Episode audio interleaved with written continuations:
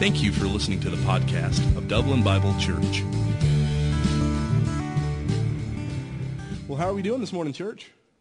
Great. Good. I've got I've got a smattering of good and and and a lot of so, but but I'll take it. I'll take it. No, um, thank y'all. Uh, thank y'all for, for letting me be up here, and uh, I wanted to thank Chad especially for letting me uh, for letting me preach today. Um, and um, very excited about this. Uh, also, very excited about uh, a young guy who helped us out, out up here today, um, A J Davidson. He he came in and uh, led worship for us. Y'all give him a huge hand.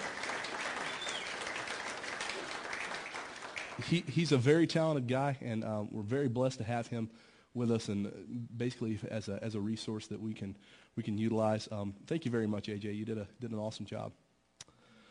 Well, uh, we're gonna be uh, we're gonna be continuing in our series um, called Uprising, and basically the idea is that as a people of faith, how are we supposed to interact uh, with our culture, and how are we supposed to to live a life of faith? And so what we're doing is we're taking a look at other uh, at other people of faith all throughout Scripture, and how they. Uh, how they faced some of the challenges and some of the some of the things that, that God had them do. Um, but first, we're going to talk about, and we're going to uh, we're going to be talking about today, well, what I call no way moments.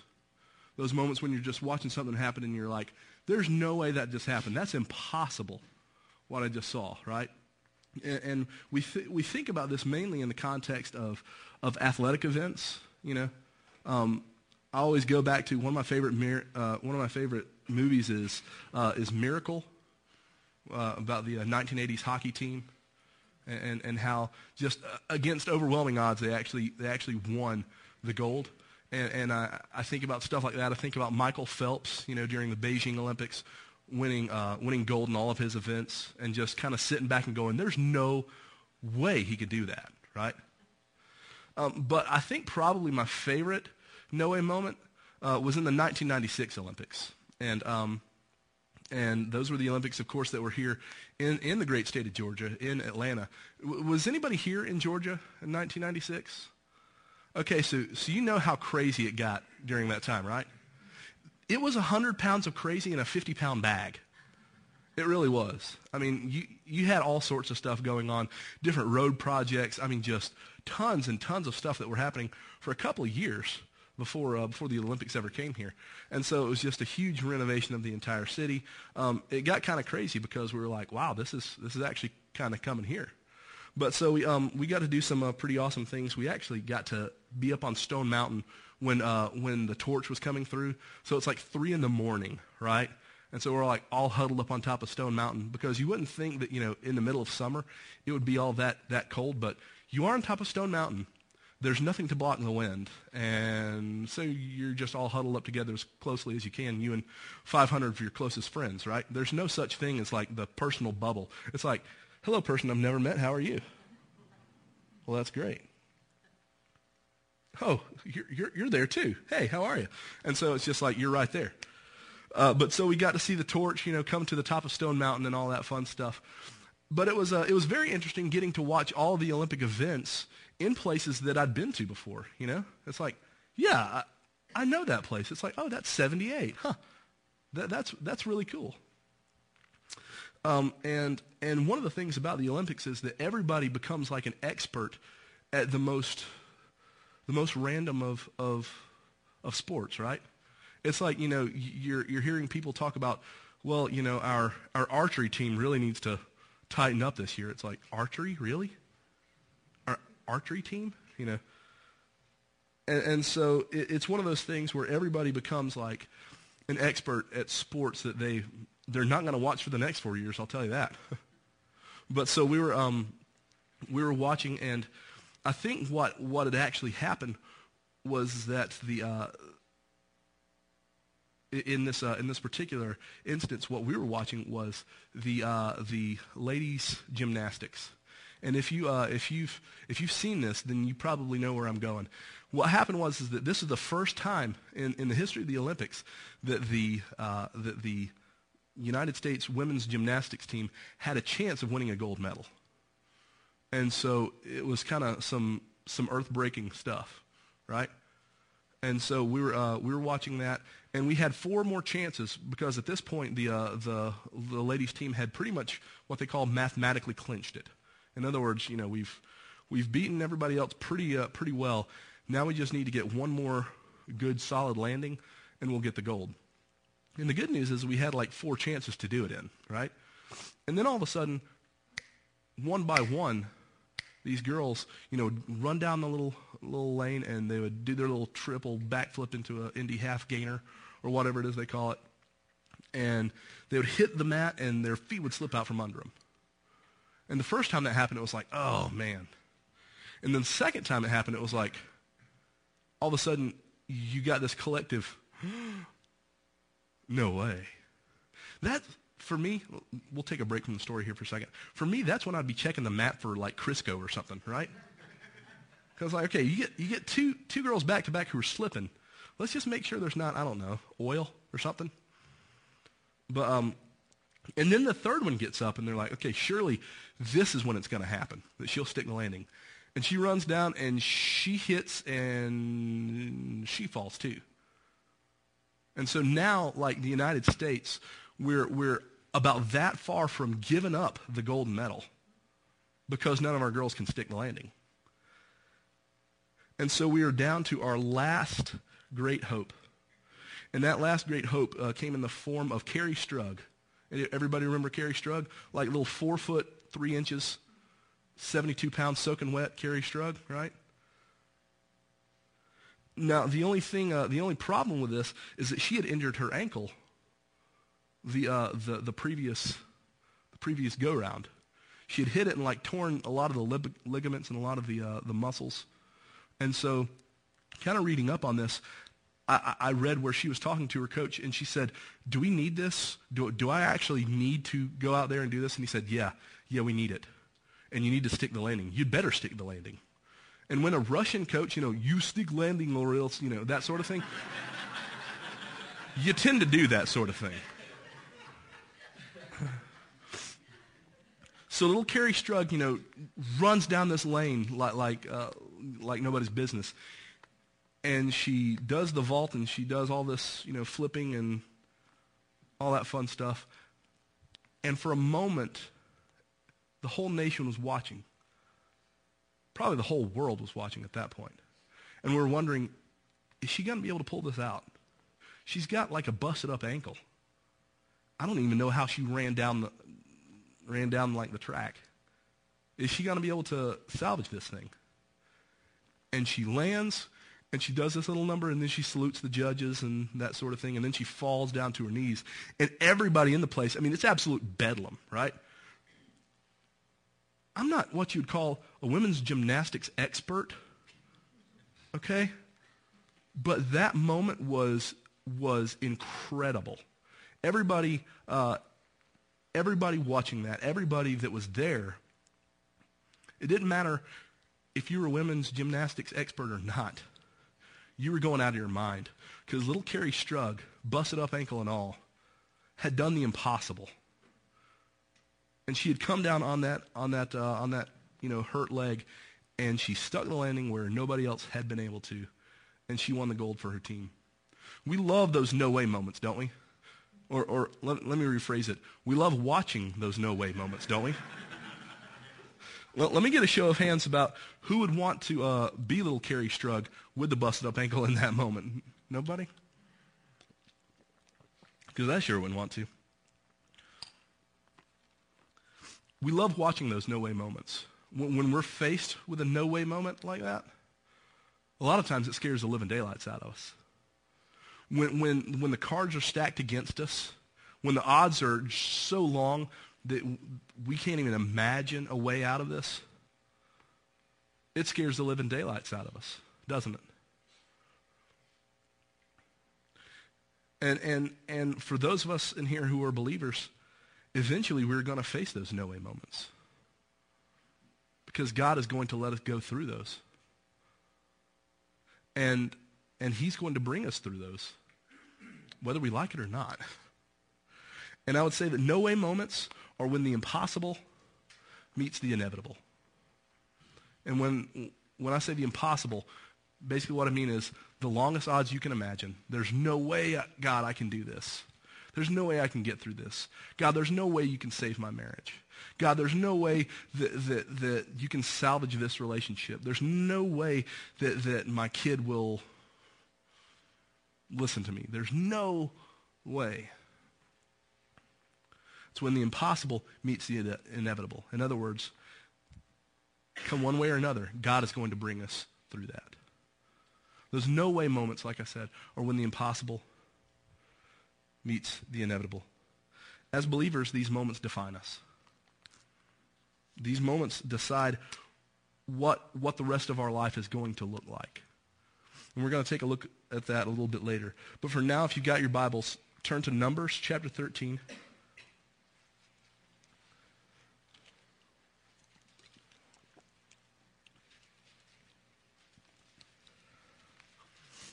And we're going to take a look at a, uh, a no-way moment that, that actually was passed by.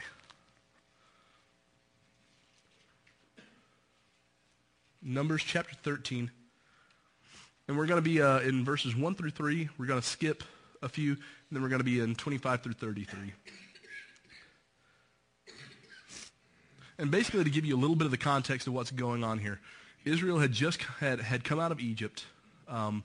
God had uh, God had made a covenant with them on Mount Sinai, and now he was telling them, okay, now you're going to be going up and going into Canaan. It's time to go in and take this land that I've given to you, that I promised to your forefathers, that I promised to Moses, and I'm promising to you guys. And picking up in verse one, the Lord said to Moses, send some men to explore the land of Canaan, which I am giving to the Israelites. From each ancestral tribe, send one of its leaders. So at the Lord's command, Moses sent them out from the desert of Paran. All of them were leaders of the Israelites. Okay, and so we're not going through verses four through sixteen because as much fun as it would be for me to stand up here and mispronounce a bunch of Hebrew names, I'm just not going to do that this morning, okay?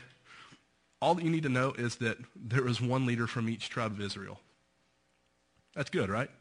If you really want to, you can go back through and read all the uh, Mahoyakim and Vashnali and all that fun stuff. It's really good. Uh, it cleans out the sin- sinuses.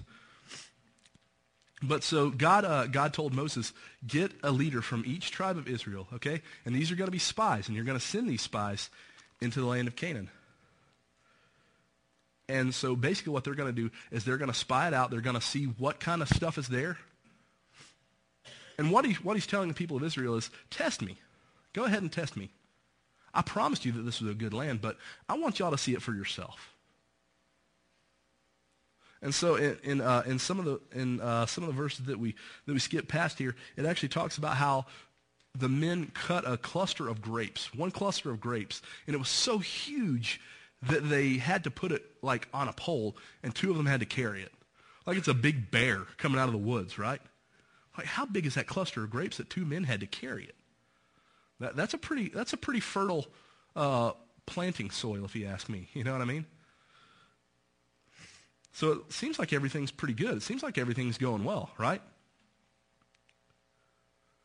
Well, picking up in uh, in verse twenty-five, at the end of forty days they returned from exploring the land. They came back to Moses and Aaron and the whole Israelite community at Kadesh in the desert of Paran. There they reported to them and to the whole assembly and showed them the fruit of the land. They gave Moses this account. We went into the land to which you sent us, and it does flow with milk and honey. Here is its fruit. So it, it's, things are going really well up to this point, right? Things are going really well. In verse twenty-eight, he says, but the people who live there are powerful, and the cities are fortified and very large. We even saw descendants of Anak there. The Amalekites live in the Negev. The Hittites, Jebusites, and Amorites live in the hill country. And the Canaanites live near the sea along the Jordan. Then Caleb silenced the people before Moses. He says, we should go up and take possession of the land, for we can certainly do it. But the men who had gone up with him said, we can't attack those people. They are stronger than we are. And they spread among the Israelites a bad report about the land they had explored. They said, the land we have explored devours those living in it. All the people we saw there are of great size. We saw the Nephilim there, The descendants of Anak come from the Nephilim. We seem like grasshoppers in our own eyes and look the same to them. So, so one minute we've got, you know, things are going really well, right? The land is really good. They brought back a cluster of grapes. It was huge. They said it's a land flowing with milk and honey, just like he said. Just like God promised, right? And then they said, but, but here's the thing. There are people in there, and they're stronger than we are. There's no way we can take it. There's no way we can take it. And then Caleb, and actually we'll, we'll find out later, Joshua, who are, t- who are uh, two of the spies, they kind of stood up and they said, um, actually, they don't speak for all of us. Yes, we can take it. Let's just go in there and take it right now. We got it. We got this thing, right? God told us to go in and take it. Let's go in and take it.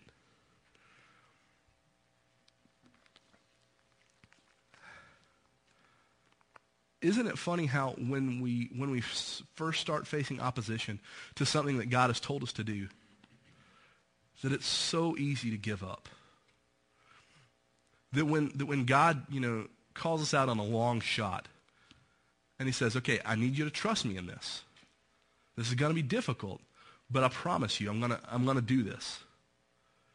When we first start facing opposition, how easy it is to give up. You see, the, the Israelites thought they were just going to go in and receive this land, right? Most of these people thought, okay, well, we're, you know, this is a lush, beautiful, you know, fertile, you know, planting ground, and we're just going to go in, and for some reason, nobody else has settled here. And then when they go in there, and it's like, oddly enough, as beautiful as it is, I guess other people found it too. When they when they finally started figuring out that other people were there, then all of a sudden it was like, well, maybe it's not as good as we thought it was. And so they decided to spread a bad rumor about it, that, oh, there are giants in the land. We look like grasshoppers in, in their sight. It's kind of the opposite of what, you know, fishermen do. I caught one this big, you know. We looked that small. It's amazing how our fears can make us f- feel so, so tiny, isn't it? But they thought they were just going to go in and receive this land. And God had told them to go in and take the land. Now, there's a subtle but important difference between taking and receiving, right? There's a very, there's a very important difference in that. And I'll, I'll use two holidays to to uh, to illustrate this. Um, like you, like Chad, you had mentioned that Christmas is coming up, and so uh, every Christmas there are going to be presents under the tree. And this year, there are going to be uh, under our tree there are going to be some that are marked Andy, and there are going to be some that are marked Crosby, okay? Now, nothing that either one of them does is going to be able to change the fact that this one's Andy's and this one's Crosby's, okay? And so Christmas morning, you know, everybody's going to wake up, probably at the crack of dawn, they're going to, hey, what's that, huh? That's interesting. You start ripping things apart. It's like, that was my stocking. Why did you rip that apart? But, uh, But nothing that, that they're going to do is going to change the fact that some of those presents are for Andy and some of them are for Crosby, right? They're receiving those gifts. Now,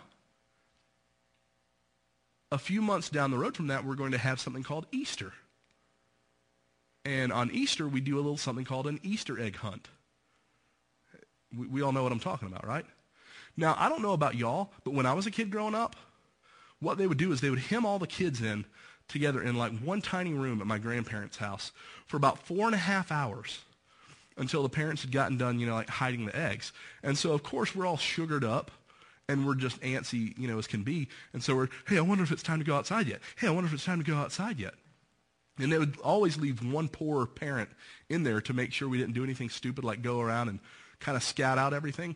And I always, I mean, I didn't then, but now that I realize how awful a job that was, it's like I want to go up to my aunts and uncles and say, yeah, I'm really sorry that you had to do that, because that was awful. I don't know how you didn't kill one of us or more, because you would have been justified. You really would have been. It would have been okay. But on Easter, what's, what's going to happen, um, and what they would do is then after the, like, like the four and a half hour period, then they would bring us all out. And it was a scene out of the Hunger Games, right? Because we would all get up on that line, and you'd be like, you know, your Easter egg basket's in this hand. And you're, and you're just like a horse, like in the, in the leads. I mean, I, I'm, I'm almost expecting to hear, and they're off, you know. But so we would all toe this line, and like we're looking around, we're looking around, we're looking around, and we're just waiting for one of the parents to say, y'all go ahead and go. And we're going to take off after that line, right? And we're going to charge up the hill, and we're going to get, you know, as many Easter eggs as we can. And if you don't get any Easter eggs, it's because you were slow or bad at finding Easter eggs. On Christmas, we receive gifts. At Easter, we take Easter eggs. This wasn't Christmas. This was more like Easter, because God was telling them, you're going to go in and you're going to take the land. You're going to be facing opposition. So you're going to have to fight for it. You okay with that? And when push came to shove, the Israelites' response was, no. So what ended up happening is that these people, this handful of men, ten men in all, they turned the entire Israelites against, uh, against Moses. And they said, listen, there's no way we can go in there and take this. The land swallows people up. They're giants in the land, and we look like grasshoppers to them. Yeah, I mean, it's a good land, but how are we supposed to fight giants? When all along God was saying, that's the land that I prepared for you. Go in and take it.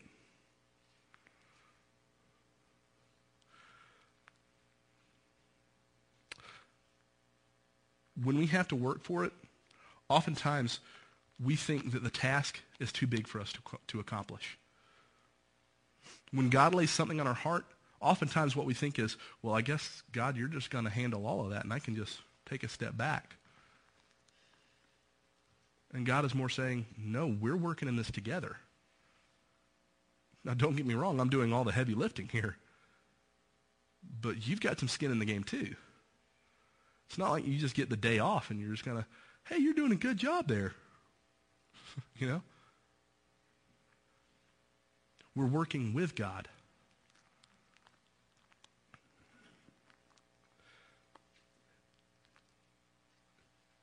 And the thing is, is that when, when we do face opposition, we start to throw around terms like impossible, like they matter to God, right? You, you know what I think? I, I think that actually our term impossible is one of, one of God's favorite, favorite things to hear. Because that's when he gets to sit back and go, oh, it's impossible? Oh, it can't happen?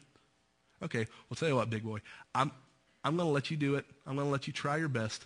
And then when you're at your wit's end and you got nothing left, I'm just going to accomplish it. And I'm going to do it, okay?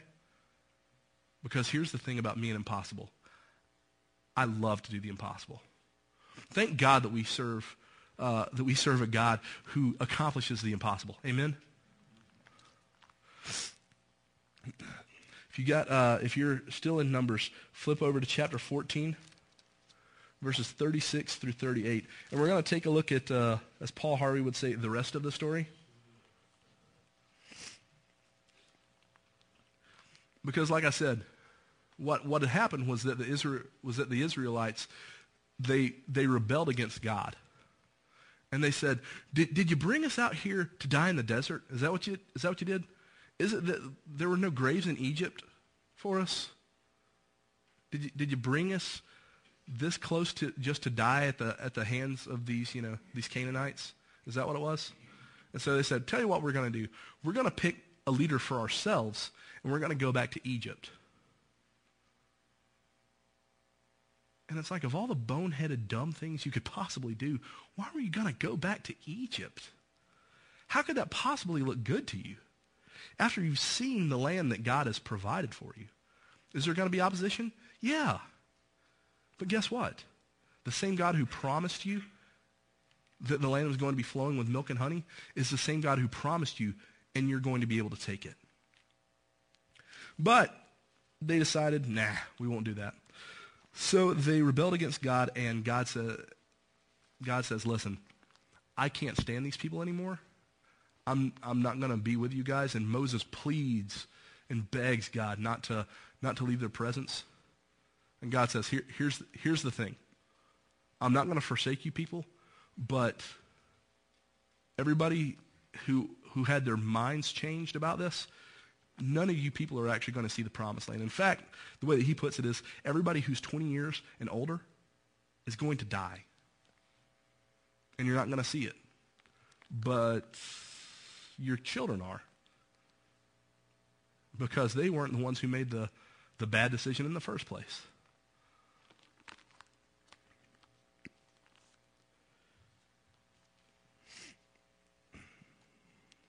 And then in verse thirty-six, we read, so the men Moses had sent to explore the land who returned and made the whole community grumble against him by spreading a bad report about it.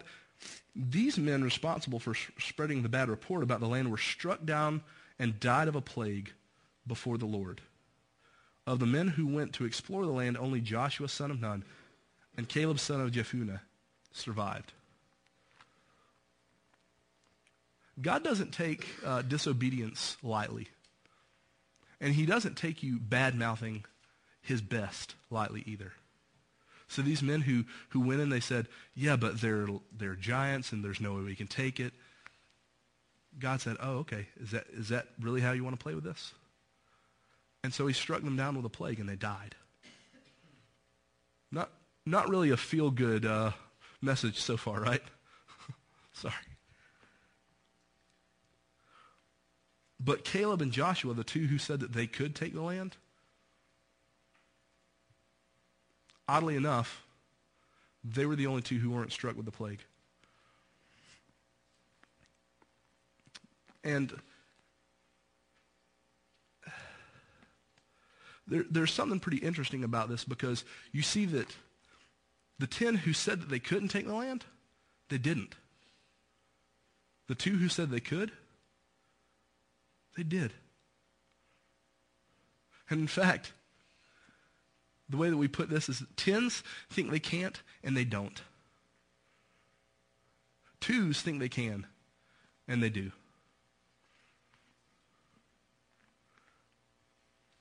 This isn't some self-esteem message. This isn't me, you know, saying, well, just believe and just try your best and da-da-da-da-da.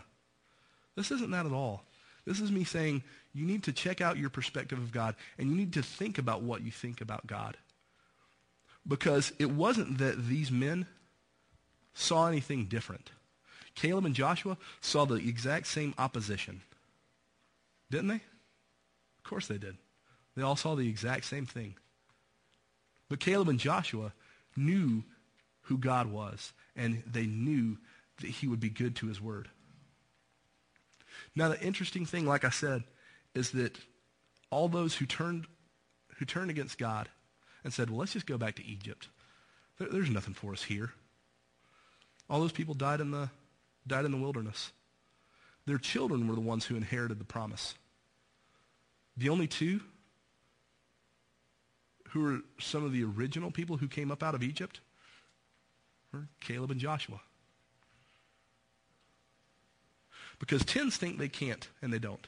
And twos think they can, and they do. We need a lot more twos and a lot less tens, don't we? We need a lot more people who who say, God, you've told me to do something, and and all I know to do is just to keep on doing this and try to keep on accomplishing this. And God, I am so outgunned and I'm so outclassed that it's not even funny, but here I stand, I can do no other. God, the odds are so stacked against me right now that, that I can't even I can't even see which way is up. But as long as you're with me, that's all I need. And that requires bravery. That requires courage on a, on a huge level, doesn't it?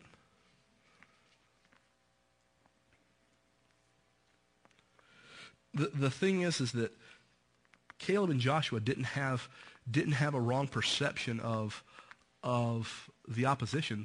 They just had a correct perception of God, because our perception of God directly influences what we will attempt for him.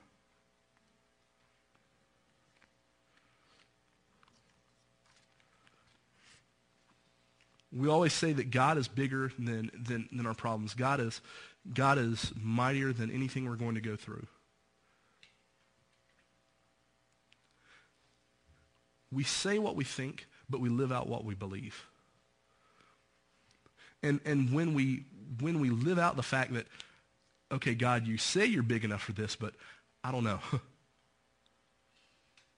I, I, I don't know if I can actually trust you in this. Then we're living out the fact that we don't really trust God.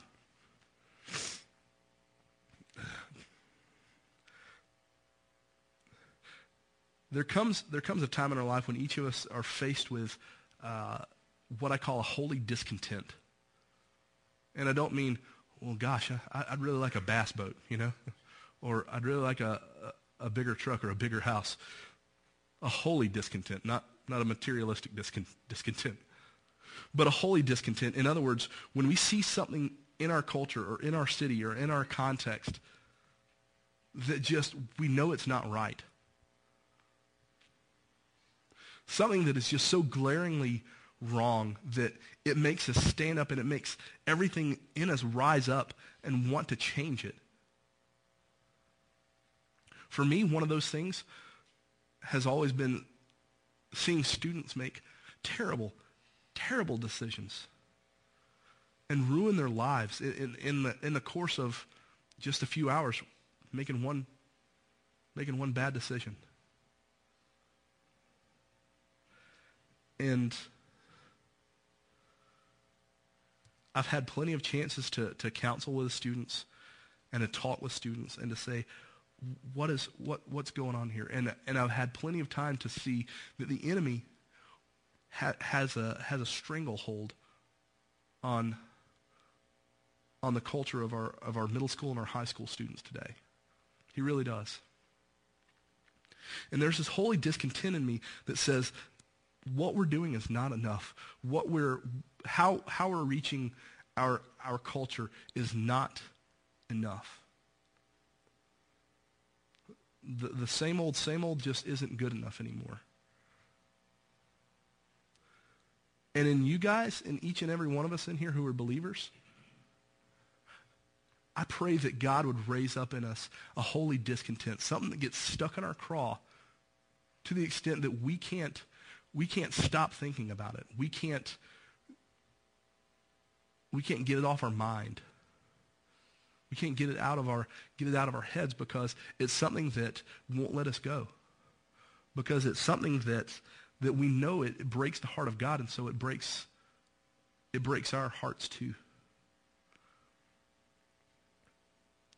And, and here's the thing, I can promise you this. When you begin to engage with that holy discontent, when you begin to say, okay, God, now I see that there is this problem here in my world, and now I'm going to try to fix it, I can promise you, you will be so completely overwhelmed, you will be so completely out of your depth that it won't even be funny. You won't have enough resources, you won't have enough time, you won't have enough, uh, enough knowledge about the material, But you, but you have something that trumps all that, and you'll have the presence of God, and you'll have the resources of God, and you'll have the power of Almighty God in your life. One of the, one of the greatest blessings as believers is that God lets us work with him in the, in the ministry of reconciliation, in the ministry of reconciling not only people to himself, but, but the world itself. Systems of government we get to reconcile. Entire programs we will get to reconcile. And I honestly believe that if the church were to stand up and say, this is this is eating away at me. And, and as individuals, if we were if we were to stand up and say, I can't stand this anymore. If we were to be like Popeye and, and stand up and say, I've had all, all I can stands, and I can't stands no more. And if we were to engage in that, in that holy discontent, in that thing that we know that God has burdened our hearts with, yeah, we're going to be outgunned. But we're going to see the, the power and the might of God. Because the Israelites were outgunned, right? There was no way they could go in and by themselves they could take this land. But it was the power of God in, in that community that was going to make it a possibility. The heartbreaking thing about this to me is that they didn't do it. None of these people that that saw God part the Red Sea, that saw the, you know, saw all the miracles that God had done, none of them got to see the promised land because they they just didn't have the faith to, to go through it. May that never be us. May we never be right on the cusp of God's promised land for us, and we back off and say, I, I don't know. God, I, you can't change this about my life. You can't change the, you can't break this addiction. God, you can't, you can't make my, my child understand this. God, you can't change this at my at my work. There's no way you can do that. It's impossible. Like I said, God loves when we start throwing around terms like impossible.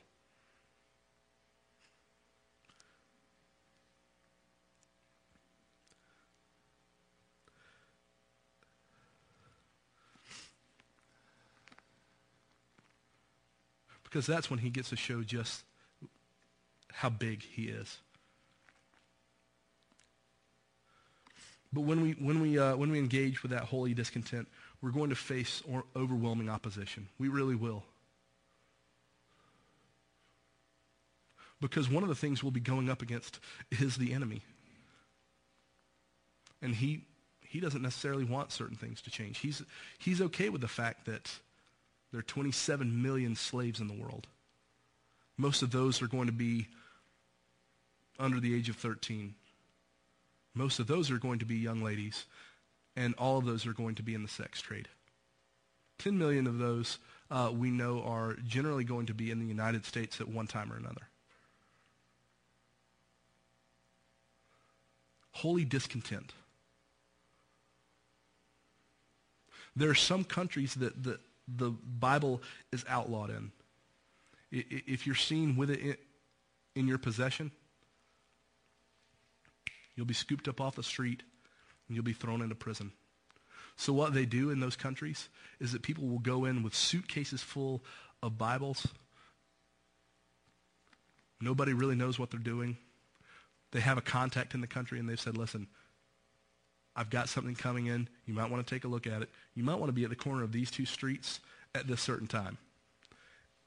And they will drop a Bible. They'll, they'll drop that suitcase off. They'll go, you know, a couple of blocks away, and then in about thirty minutes, they'll come back and pick up an empty suitcase. That's a holy discontent. What is it that's inside us that makes us, makes us want to change something about this world? Is there something inside us that makes us want to change the world? There should be. There should be something inside each and every one of us as believers that we say, that's not right. I see this happening, and, and that's got to change.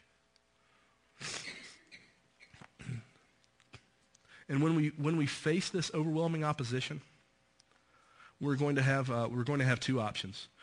First option is we can skirt the challenge.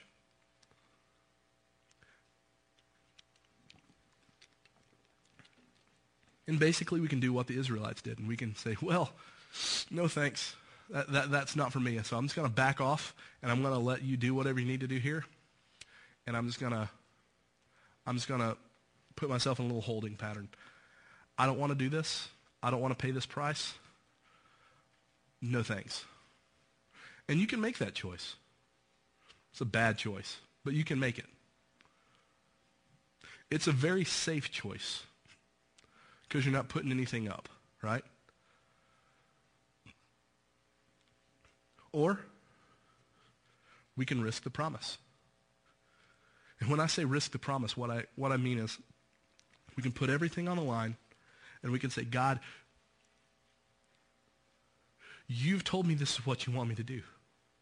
You've told me that this is where I need to go. So everything in my life, I'm, I'm putting, I'm putting it up, you know, as collateral against your word. And I'm putting it up as collateral against your faithfulness to me. And if this is where you want me to go, then I'll go and I'll do it. If this is what, what you want me to do, then I'll do it. That's a very unsafe choice to make, isn't it? Our God isn't a very safe God, though. One of my one of my favorite lines in uh, in C S Lewis's uh,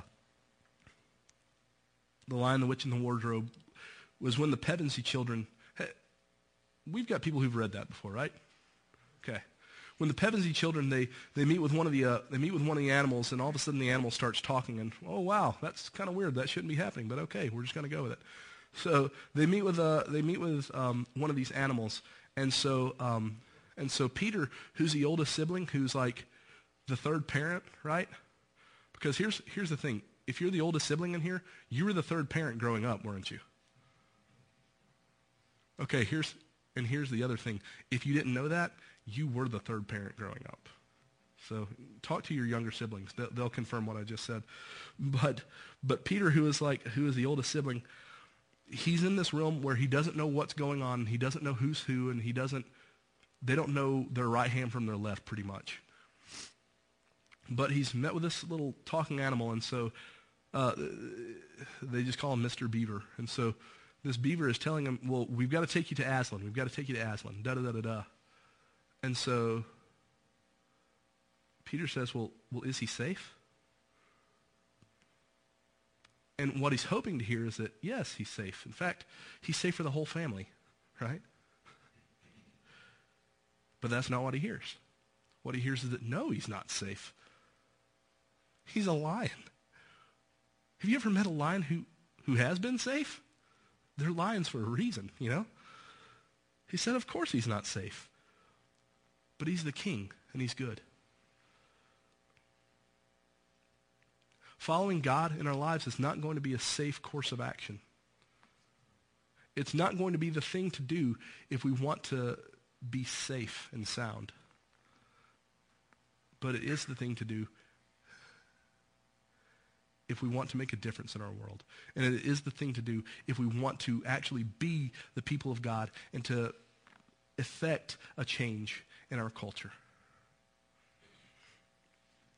And imagine what would happen if all of us in here, if we began engaging with that holy discontent in our lives. Imagine what could happen if to a man and to a woman in here, we found that thing that just, ugh, we can't, we can't go to sleep because of it. We can't, we can't stop thinking about it. We can't stop thinking about how we want to change this and how we want to do something different. Imagine what could happen if each and every one of us got so infuriated with the way things were that we absolutely had to change it.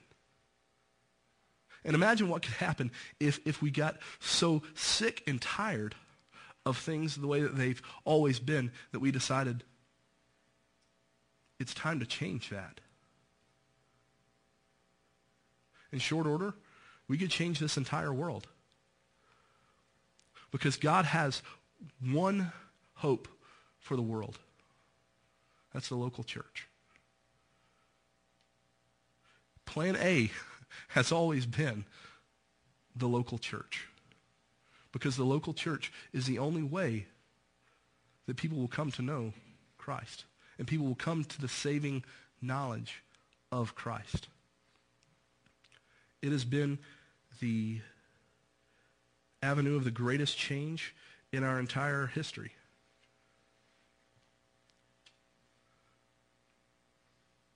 And it can start today if you want to. And it can be as simple as you praying that God would reveal that holy discontent in your lives. And Ben, y'all can go ahead and come on back up.